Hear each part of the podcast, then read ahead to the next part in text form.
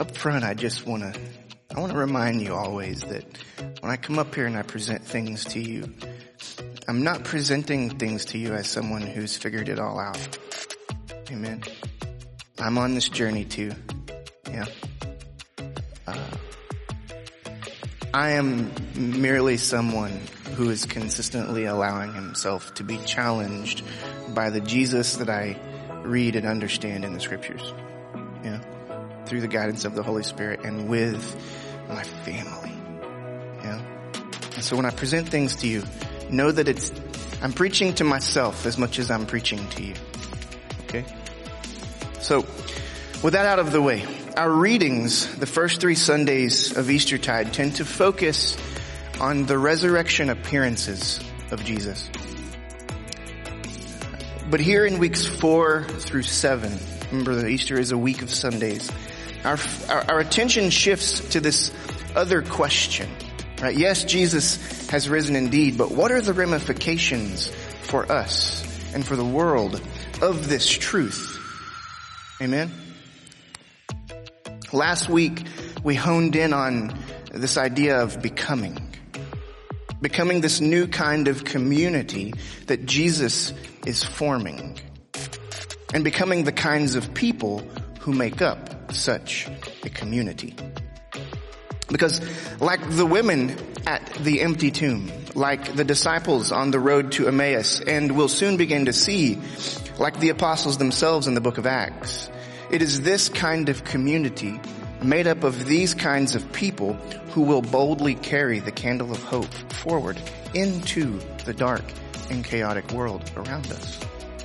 And here I want to again draw your attention to a very specific phrase, is forming. Is forming. Note, I did not say this new kind of community that Jesus has formed. Is forming. Words matter. And this new kind of community is still being formed. Yeah? Remember, this has always been, even now, a promise of what is yet to be. And what exactly is this hope that we are carrying forward anyway? What is this hope? I want to submit to you today that this hope and this community are in fact one and the same.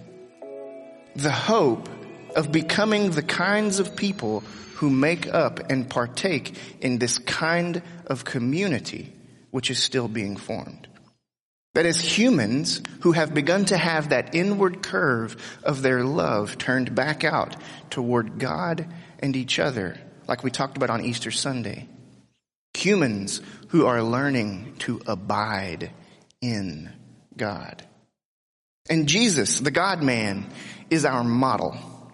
He teaches us and shows us what this new life in the kingdom of God can be as our understanding of and relation to this son of man transitions from Jesus the stranger to Jesus the good shepherd. The good shepherd who lays down his life for the sheep of his own accord and has the power to take it up again, as Angie read for us this morning. The good shepherd who knows his own and who know him, even those, he says, of another fold. The good shepherd who, according to Psalm 23, provides, leads, restores, comforts, anoints, and pursues. As we learn more of him and to abide in him, we come to see what this new kind of humanity in this new kind of community may become. You with me? All right. Our reading this morning in John 10 comes to us as a response to Jesus being questioned by the Pharisees.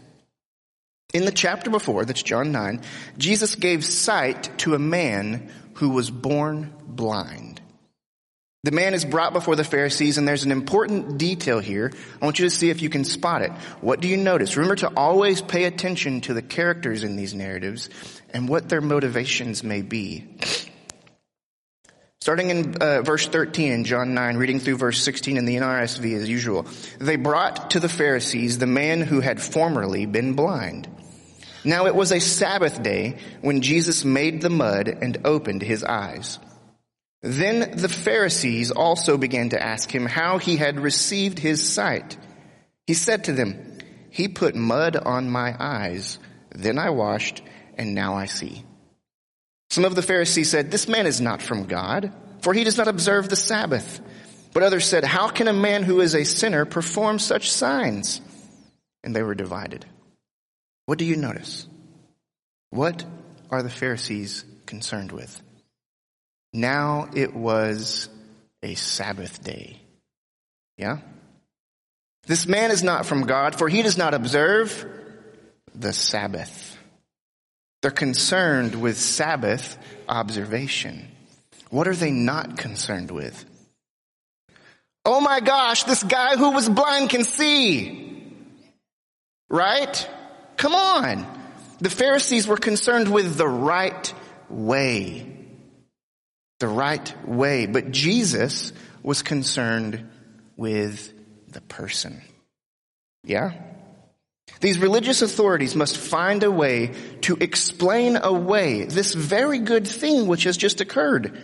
Because it was performed by a man who does not conform to their rules and regulations, their way. Worship team, would you make your way back up?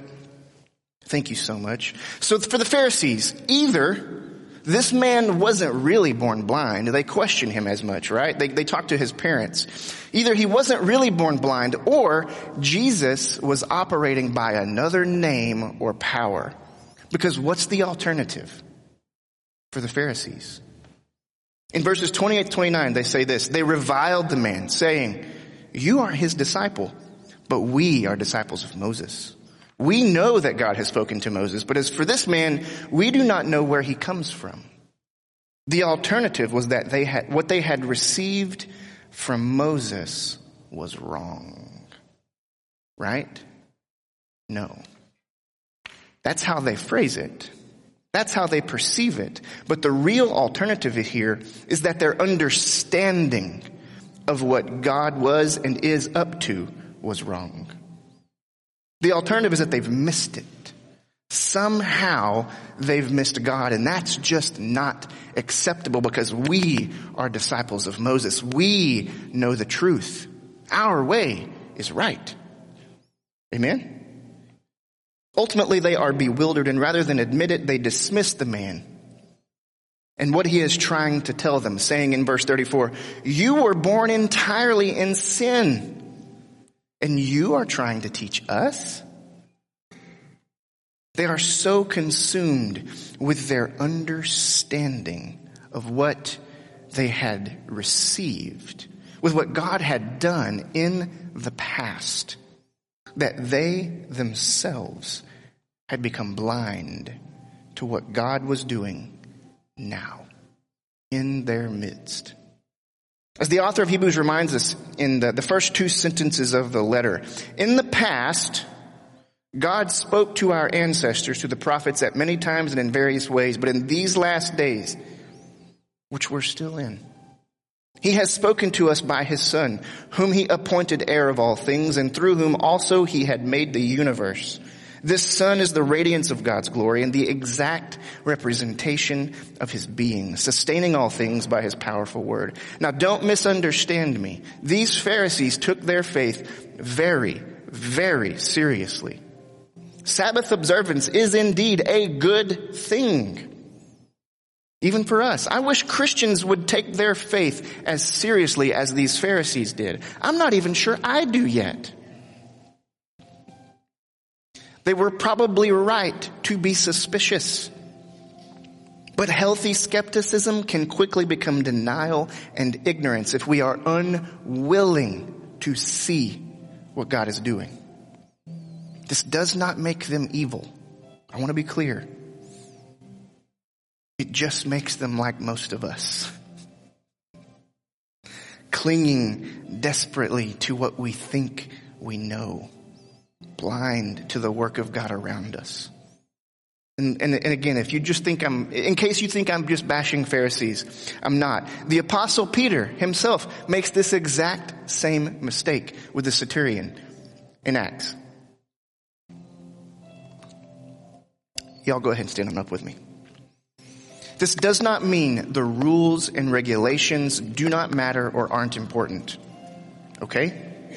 But it does mean that Jesus, the good shepherd, over and above the rules and regulations, over and above whatever has been done in the past, is concerned with the sheep, with people, even those not yet in this fold.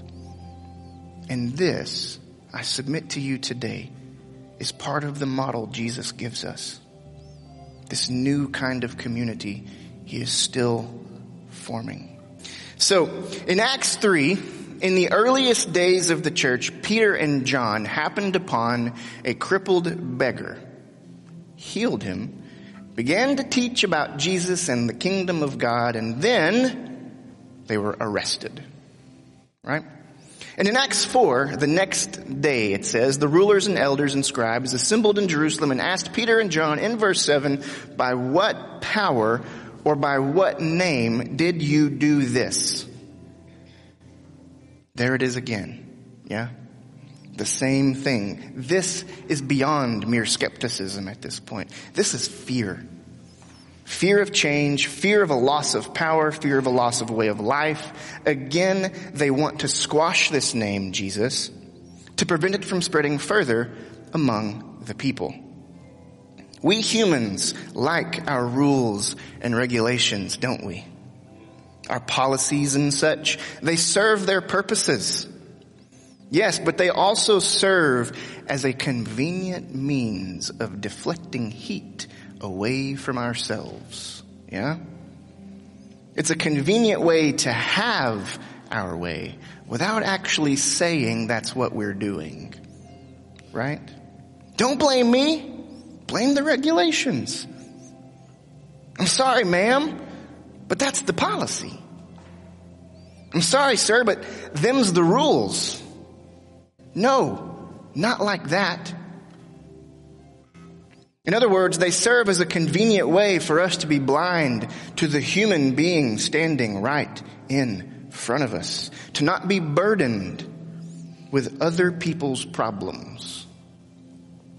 Or maybe their plight, their displacement, their enslavement, their starvation, their homelessness, their oppression, their alarmingly high rates of suicide. How often do we Christians echo those Pharisees? Those people must have been born entirely in sin. They must have done something to deserve this. God couldn't possibly be working through them. They make me uncomfortable. They aren't welcome here. But the good shepherd lays down his life. He lays down his prerogatives for the sake of others. Even the very law he gave Philippians 2 goes so far as to say he does not consider equality with God as something to cling to. He even lays that down for the sake of others, for the sake of those he loves. And notice in John 10, nobody is taking it away from him. Instead, he does this of his own accord. He chooses. And following our model, Jesus, we too can learn to lay it all down. Our lives, our rights, our privileges, our honors, our sensibilities, for the sake of those Jesus loves, for the sake of those we are learning to love as we are being formed into the kinds of people who make up this new kind of community Jesus is forming. Christ living in us, lives through us, and loves the world. finally, I'll close with this. I mentioned in Psalm 23 a bit earlier, uh, and it ends like this. Surely goodness and mercy will follow me, shall follow me all the days of my life, and I will dwell in the house of the Lord my whole life long. Goodness and mercy shall follow me. How many of you, when you read or hear that, internalize it naturally as God doing something for you? I know, I know I tend to. My life will be full of goodness and mercy because I follow God. I'm sure that's part of it, okay? But I, but what if, what if goodness and mercy shall follow me meant that I will leave goodness and mercy in my wake? Yeah? Wherever I have been, there is goodness and mercy. Wherever I go, there will be goodness and mercy because I was there. And wherever I go, there is a good shepherd with me. I can be goodness and mercy because I can let go and trust, abide in the good shepherd.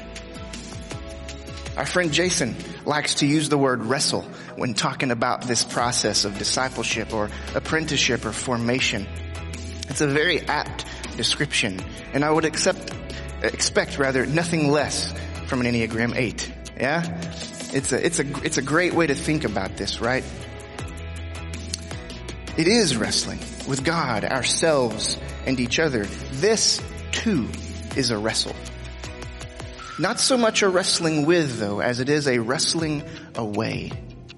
Learning to let go, to lay it all down, to not cling to our rights, privileges, honors, sensibilities, and rest in the good shepherd.